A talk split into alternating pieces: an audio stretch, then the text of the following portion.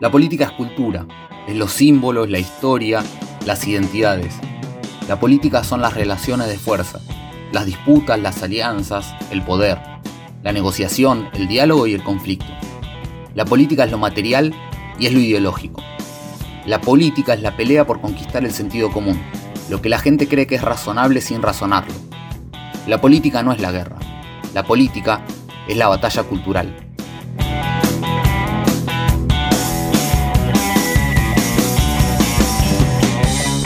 Bienvenidos a la nueva temporada de Batalla Cultural, el podcast de revista Anfibia sobre política. Soy Iván Schuliaquer y en esta temporada vamos a intentar mirar al horizonte, ese que no sabemos dónde está ni cómo se va a presentar.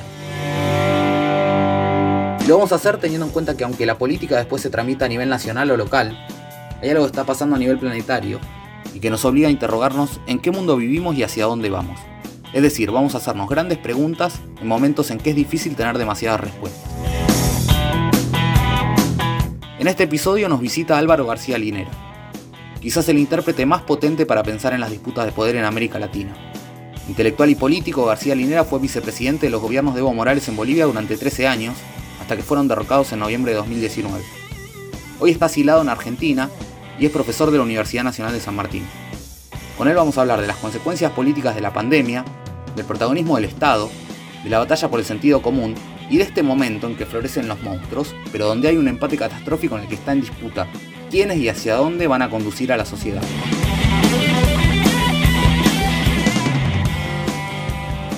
Bueno, Álvaro García Linera, muchísimas gracias por venir a Batalla Cultural. Para empezar quería hacerle una pregunta que tiene que ver también con algo de, sobre lo que ha venido reflexionando, que es ¿qué develó la pandemia respecto del vínculo entre Estado y mercado? Hmm. Bueno, un saludo a Iván, a Ezequiel y a toda la gente que, que sigue el programa. Mm. Lo, lo que creo que ha revelado la pandemia es, mm, entre muchas otras cosas, eh, es que el mercado puede permitir flujos de intercambios, puede permitir la interconexión de personas a través del producto de su trabajo y de la propiedad sobre ese producto en el mundo entero, eh, pero no produce organización de la vida, mucho menos produce cohesión y, por lo tanto, eh, imposible que eh, dé lugar a mecanismos de protección social. La pandemia ha puesto a la humanidad entera ante un riesgo de muerte, ante el miedo, ante la muerte por el contagio. Y la gente lo que ha hecho es buscar protección. A algo o a alguien que le dé un, una esperanza, un, una conducción en torno a cómo protegerse frente a ese riesgo de muerte. Y evidentemente ahí los mercados eh, simplemente han enmudecido, se han escondido, eh, se han mostrado ineptos, inútiles, incapaces de, de darle a las personas un, un mínimo de imaginación o de certidumbre, de protección, y entonces los estados han tenido que acudir, acudir.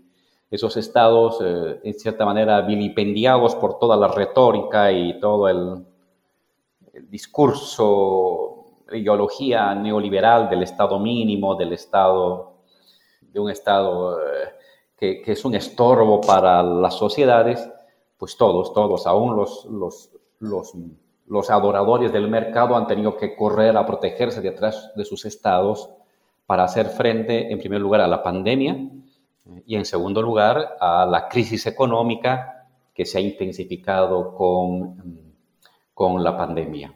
¿Qué nos dice el protagonismo del Estado sobre el tipo de vínculo que puede establecer en este momento con la sociedad en el marco del capitalismo? ¿Y qué horizonte plantea eso para la izquierda?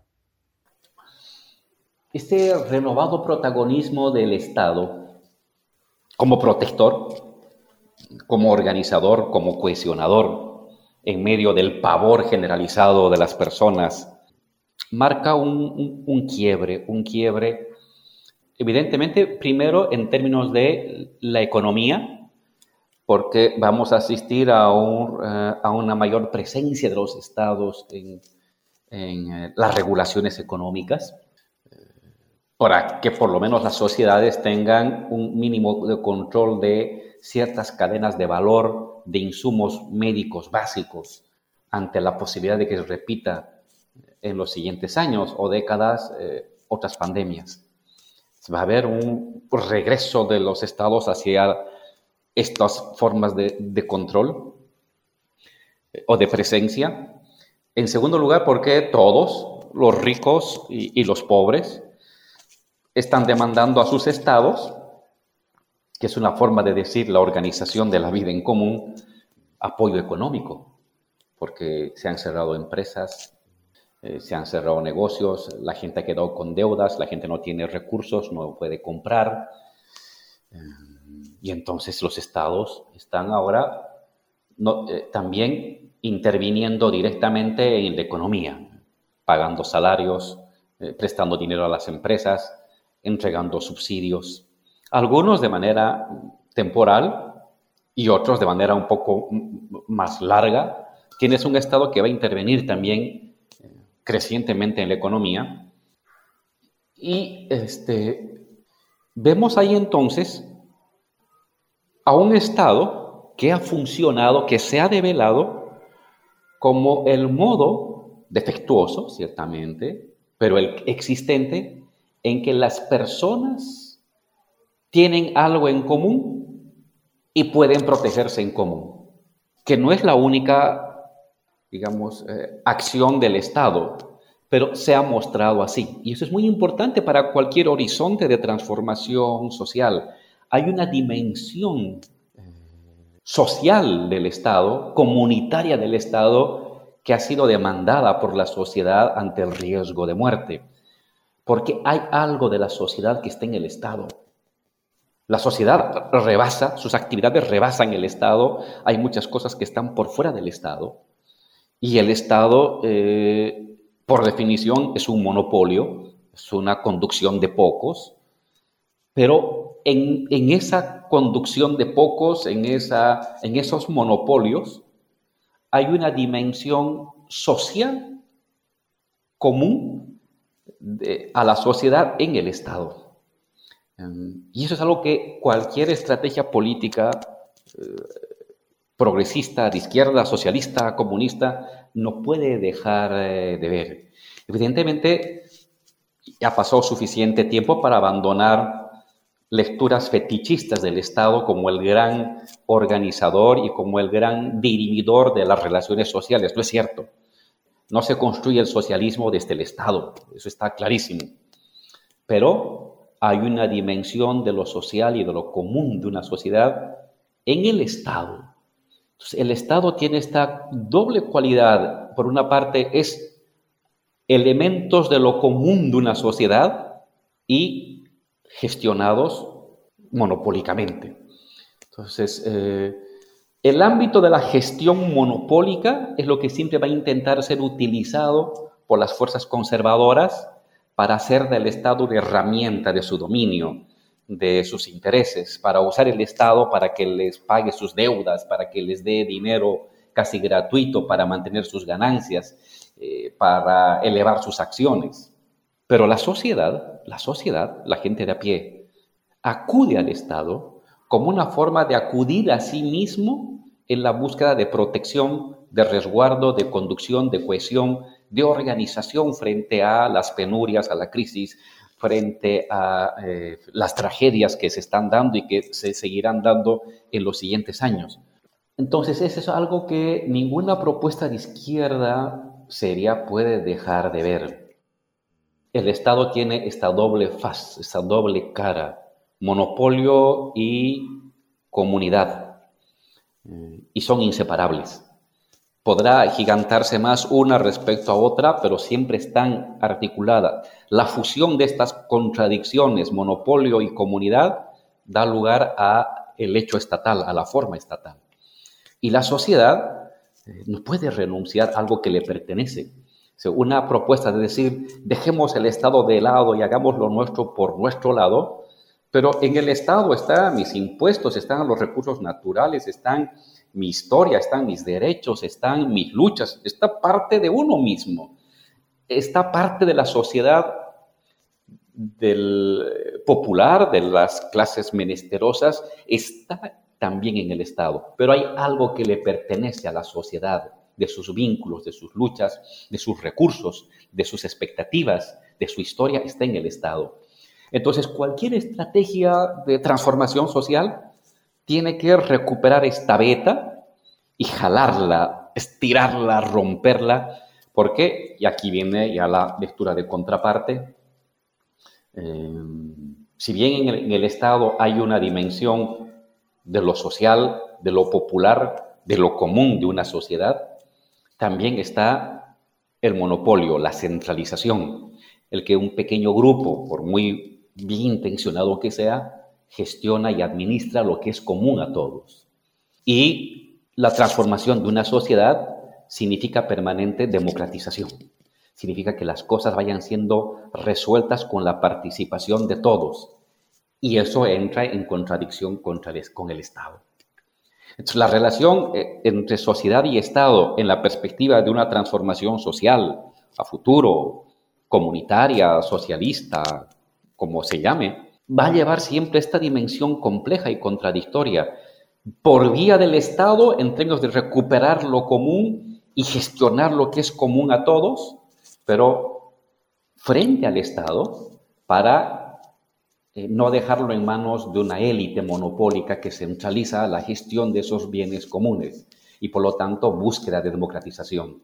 Entonces, eso hace que cualquier estrategia de transformación de la sociedad moderna tenga que eh, articular o tener una, digamos, una, una estrategia en pinzas, una democratización en pinza que vaya utilizando el Estado y democratizándolo frente a los monopolios, y que vaya por fuera también del Estado, buscando crear otros espacios de interdependencia y de acción común de la sociedad eh, que no dependan del ánimo de los que monopolizan el Estado, por muy, mm, muy cercanos que sean a los sectores populares. Entonces, toda, toda estrategia de transformación postcapitalista, postneoliberal, eh, Incluso, incluso de defensa de los derechos frente a, frente a la crisis económica, frente a eh, una, una ofensiva neoconservadora, en fin,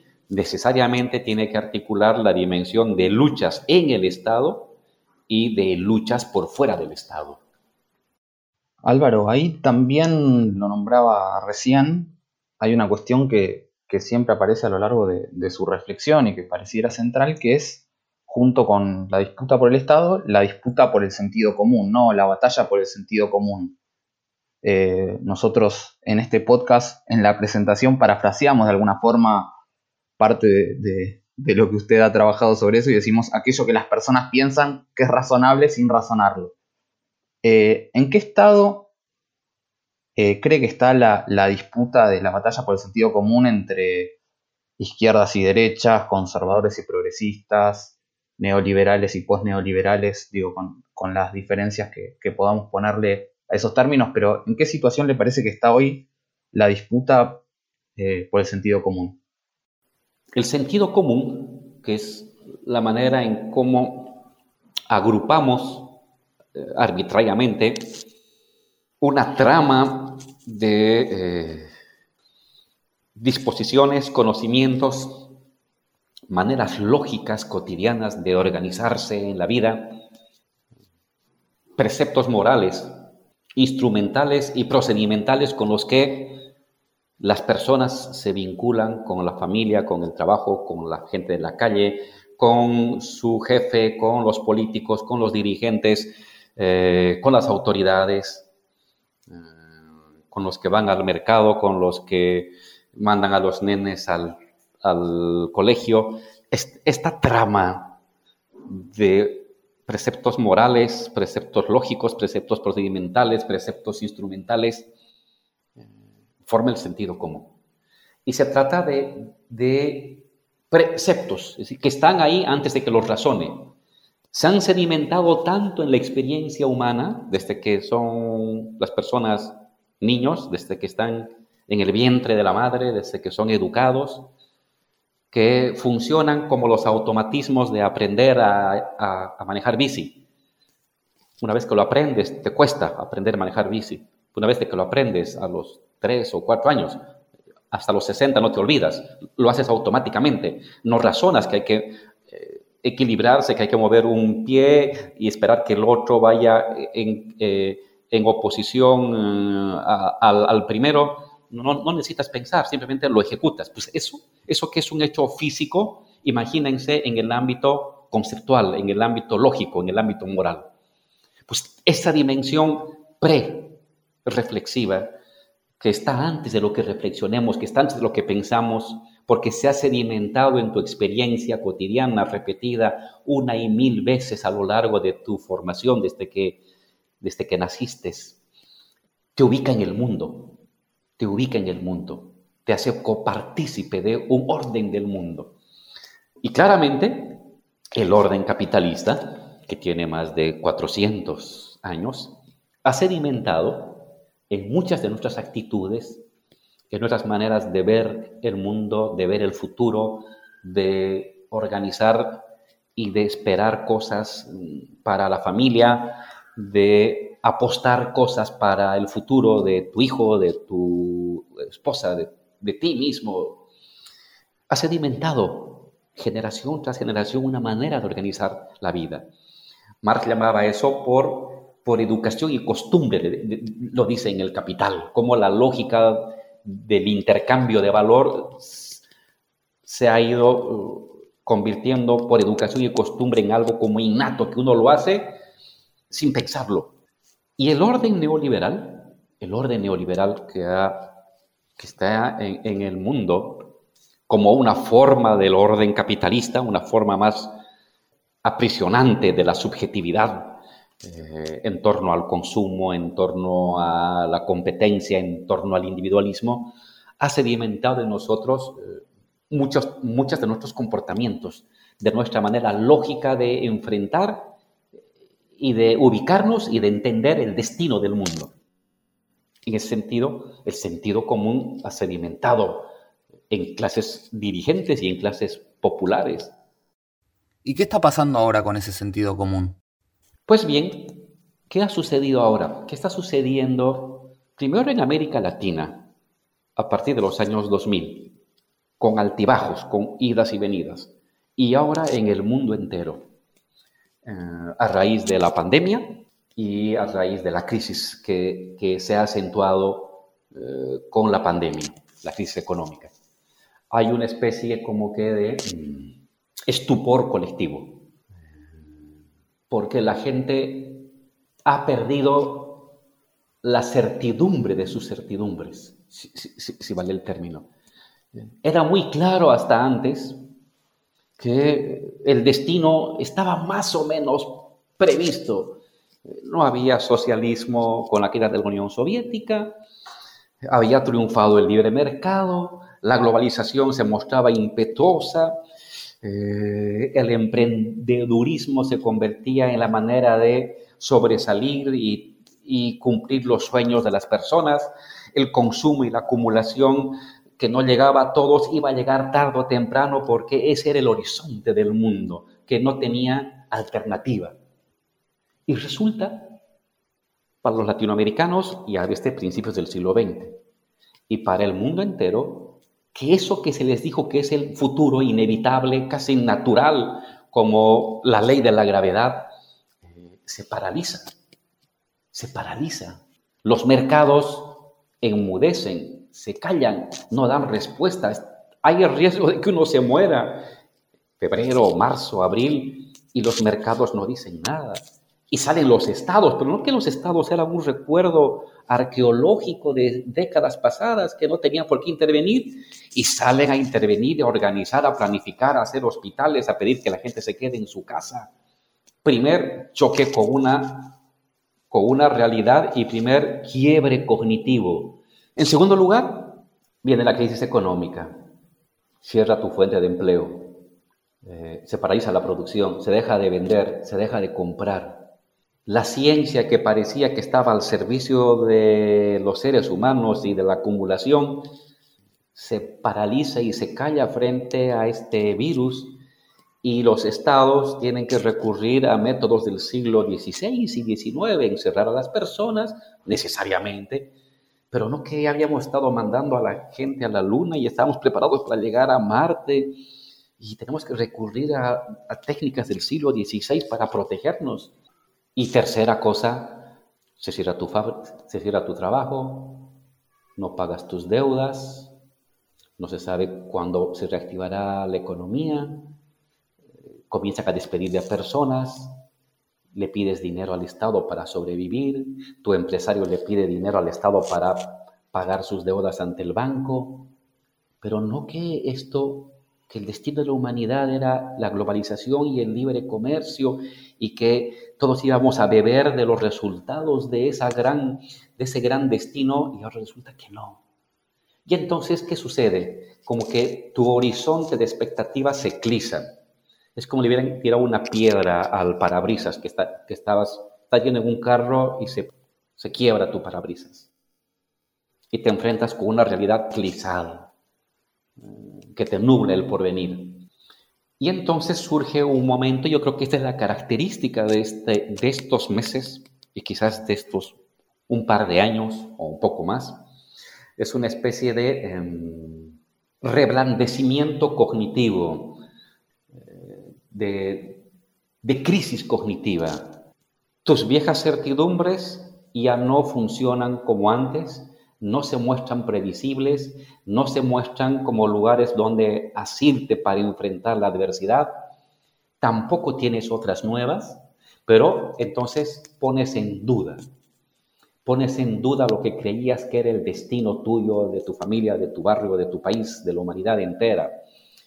Y entonces se da una predisposición a oír nuevas cosas. Estamos en un momento de emergencia de un periodo que nunca es largo, de un periodo relativamente corto, de años, a una predisposición a revocar creencias, una predisposición colectiva a oír nuevas lecturas o a aferrarse a nuevos horizontes.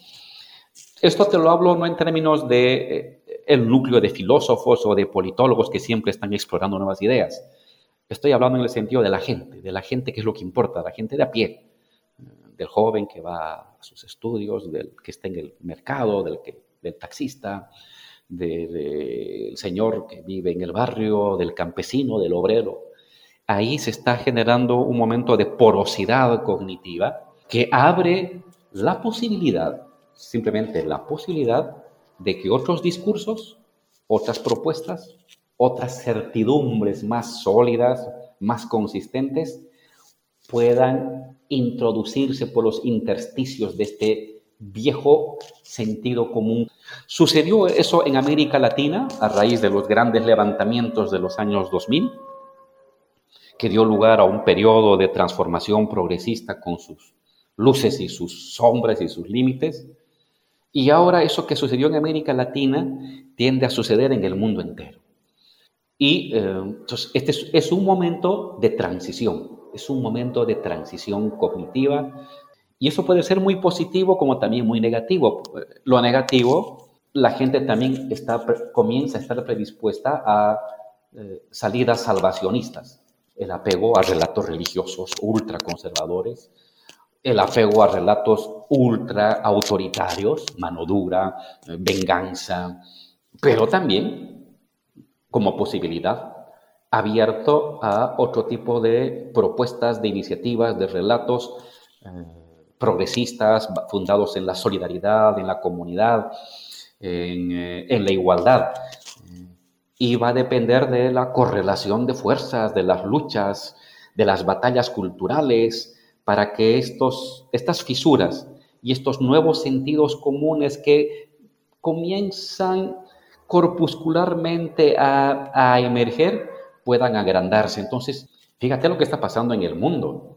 Muchos de los elementos que la izquierda propuso marginalmente en América Latina sobre cómo enfrentar la crisis, mayor presencia del Estado, una combinación entre proteccionismo y libre mercado, intervención del Estado en, en empresas estratégicas, eh, lucha por la igualdad, nuevas cargas impositivas a las, a las, a las grandes fortunas, impuestos progresivos en función de la riqueza, moratoria o eh, anulación de la deuda externa, un conjunto de ideas marginales hace cinco años, hoy eh, te los menciona el Banco Mundial, te los menciona el Fondo Monetario Internacional, te los menciona la O M C. No es para estar satisfechos, pero algo de ese sentido común pre- preparado por las fuerzas progresistas comienza a irradiarse. Es un gran momento eh, De, de, de exigencia para las fuerzas de izquierda, en dos sentidos, para hacer proposiciones prácticas, terrenales, ancladas en la realidad de cómo transformar el mundo, y a la vez que esas propuestas se vinculen, eh, se fundan eh, con la propia sociedad que está expectante. Y entonces esta, este escenario de creatividad y de articulación social se ha abierto en el mundo entero por un tiempo, por un tiempo, y si las fuerzas de izquierda no hacen su trabajo y no se esfuerzan y no se preocupan, eh, un escenario salvacionista o eh, autoritario fácilmente con el tiempo puede imponerse en esas grietas y y salidas eh, autoritarias, como están pasando en algunos países de América Latina, bien pudieran irradiarse y expandirse en el mundo entero. Álvaro, también, digo, en función de, de lo que decía recién, ¿no? En distintos países de la región hemos visto que los cambios de gobierno de izquierda o de centro-izquierda llegó de maneras diferentes, ¿no? En algunos casos por las urnas y en otros, como en Bolivia, por golpes de Estado. Más allá de la, de la disputa por las ideas, ¿cuán desequilibrada cree que está hoy la balanza entre izquierda y derecha en términos de, de poder eh, material? Y también, ¿qué cree que pasa con ciertas reglas de juego que parecían más compartidas hasta hace unos años y ahora cada vez menos? Mira, yo creo que en América Latina hay, abusando de la categoría gramsciana, una especie de empate catastrófico entre propuestas progresistas y revolucionarias y propuestas eh, neoliberales y eh, neoliberal autoritarias. Y es un empate catastrófico eh, de fronteras flexibles que se van modificando con el tiempo. De la gran oleada ro- llamada Rosada en los años dos mil cinco, dos mil catorce, quince, ha habido un retroceso en América Latina, pero a la vez ha habido una recuperación en esa, en esa, en esa controleada que no anuló totalmente a los gobiernos progresistas, pero los hizo retroceder. Ha habido una recuperación muy puntual del progresismo latinoamericano por dos francos, el, en el norte y en el sur. Y entonces te muestra las características de, de un empate catastrófico entre dos propuestas de Estado, de economía y, y, y de sociedad. Um, ahora, ¿cómo irá a, a resolverse este empate catastrófico? Es algo que está abierto a la historia. ¿Triunfarán las fuerzas neoconservadoras? Es una probabilidad abierta y todo depende de las luchas. Triunfarán y se expandirán y recuperarán la iniciativa en una nueva oleada progresista y democrática. Las fuerzas transformadoras también está abierto. A cada momento este empate catastrófico está buscando desempatar para predominar una de las otras propuestas de Estado, economía y sociedad y, y, y, y nada está definido. Pero voy a una de las dos características de este momento catastrófico, digámoslo así, que es, y creo que no solamente es en América Latina, sino es en el mundo entero, un creciente divorcio que ya venía de antes y que se va a acentuar fruto de la crisis médica y la crisis económica acentuada entre economía de libre mercado, o mercados si tú quieres, y eh, democracia. Gran parte de la fuerza del relato irradiador de los años ochenta, con Thatcher, eh, Reagan, y cómo se expandió en el mundo, es que el neoliberalismo logró articular el impulso de una economía de libre mercado, de fronteras abiertas y de cadenas de valor, con eh, democracia. Y entonces no era solamente un hecho de economía, era también un hecho de cultura y de política. Y ahí estuvo su fuerza. Lo que está pasando es que mmm, cada vez el voto se presenta como un estorbo, como una molestia a este neoliberalismo. Y América Latina ha sido el laboratorio de ello. Mucha democracia eh, es mucho riesgo para eh, esta lógica empresarial de gobernanza de la sociedad, porque lo plebeyo se articula de alguna manera a través del voto, logra, ha logrado como apropiarse, y las experiencias latinoamericanas han mostrado que el voto ha sido el mecanismo mediante el cual fuerzas progresistas y en algunos casos revolucionarias han logrado transformar parte de su economía y de su, su sociedad, con problemas y con limitaciones, pero lograron ciertos objetivos.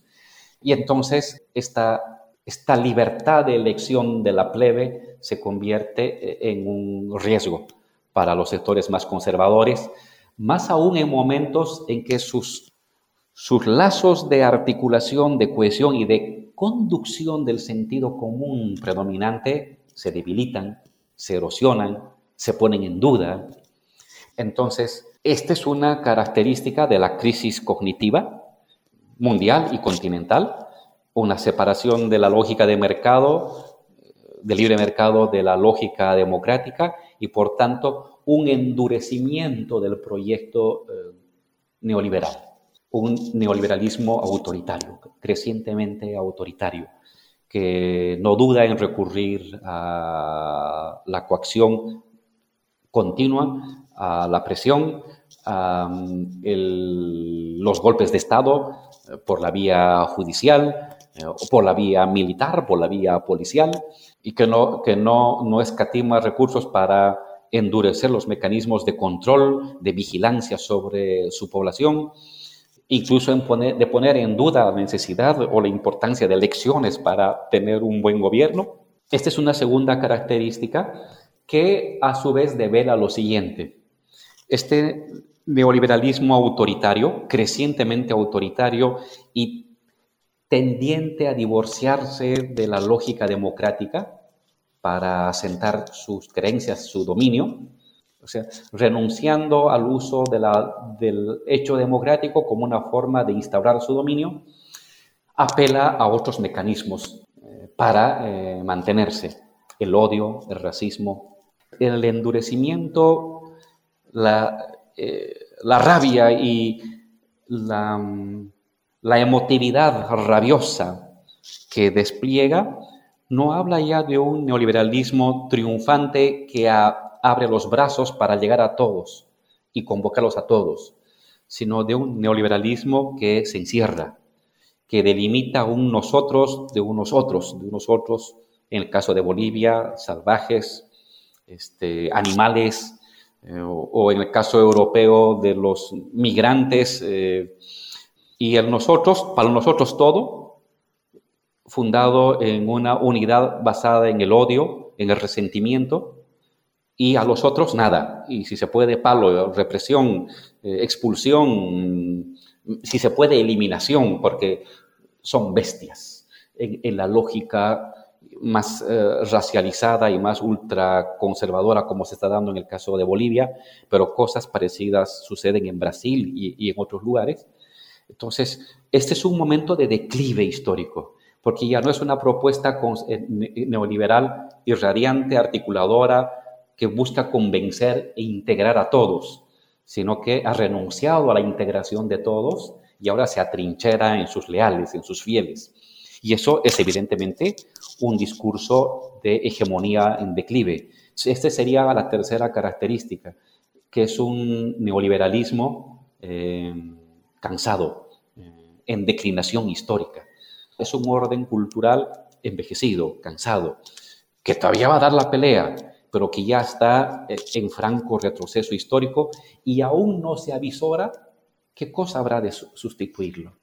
Entonces vamos a asistir a la vertiente autoritaria y enfurecida del neoliberalismo sin todavía saber, sin, sin que emerja en el horizonte lo que podría sustituir, ya sea por el lado conservador, capitalista, neocapitalista, o bien por el lado progresista. América Latina ha dado pues, elementos, ha abierto un conjunto de debates de lo que podría ser un nuevo horizonte de, de transformación, pero eh, es apenas el inicio de una de varias oleadas que tendrán que darse en el continente y en América Latina hasta que se defina un nuevo horizonte de época más o menos estable. Pero yo calculo que toda esta década, toda esta década que se ha abierto ahora, va a ser una década muy convulsa porque no se sabe qué es lo que viene después de esto. Álvaro, para cerrar, siempre a los entrevistados les pedimos que nos conviden alguna frase que, que les sirve para pensar la política. Eh, bueno, ¿cuál sería la frase y por qué? Complicado, Chen, complicado. Um, no, no me siento capaz de una frase universal, solamente um, hay un, una reflexión um, que en lo personal ha sido um, como, una, como un rayo láser lanzado al futuro, al cual de, de distintas maneras, por distintos lados y en distintas temporalidades he intentado acercarme eh, para entender eh, la realidad del mundo, para entender la realidad de, de, de Bolivia, para entender la realidad del continente. Es una, es una frase, una reflexión que hacía Marx en una carta poco antes de morir, cuando le preguntaban sobre el destino de las comunidades en la Rusia zarista de entonces, de las comunidades agrarias que todavía eran muy extendidas para entonces. Y entonces Marx ensaya una serie de, de respuestas. No me la sé textualmente la, la, la frase, pero más o menos Marx decía que eh, el, que, el capitalismo en crisis iba a, uh, iba a ser superado con la eliminación del capitalismo y el regreso de las sociedades contemporáneas, sociedades modernas, o el retorno de esas sociedades a una forma superior, una forma superior de un tipo arcaico de propiedad y producción común, comunitaria.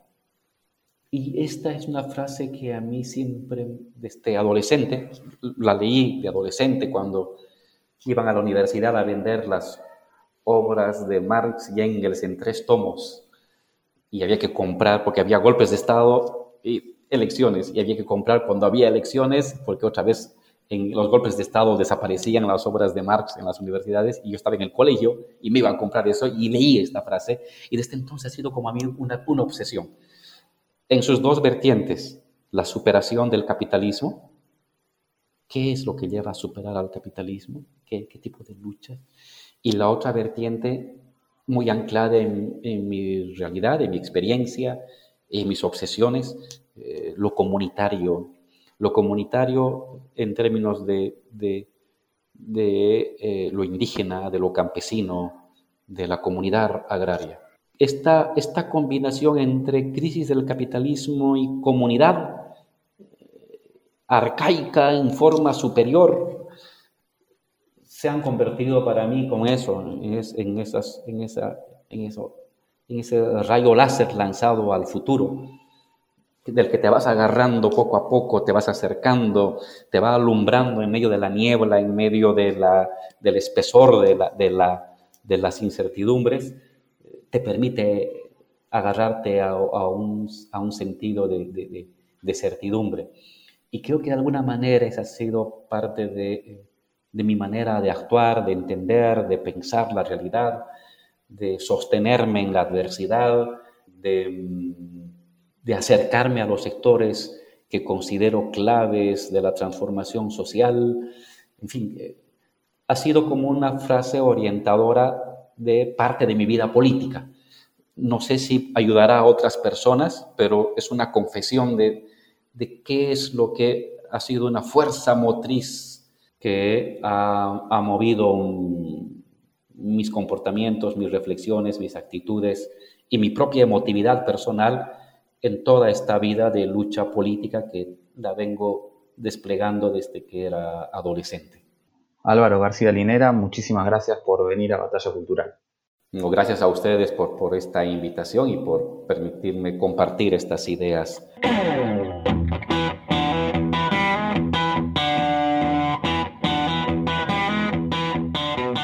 Batalla Cultural es una producción original de Anfibia Podcast. Conducción, Iván Schuliaquer. Producción, Ezequiel Fernández Bravo. Edición, Fernando Verón. Diseño, Sebastián Angresano. Director de Anfibia Podcast, Tomás Pérez Vizoso.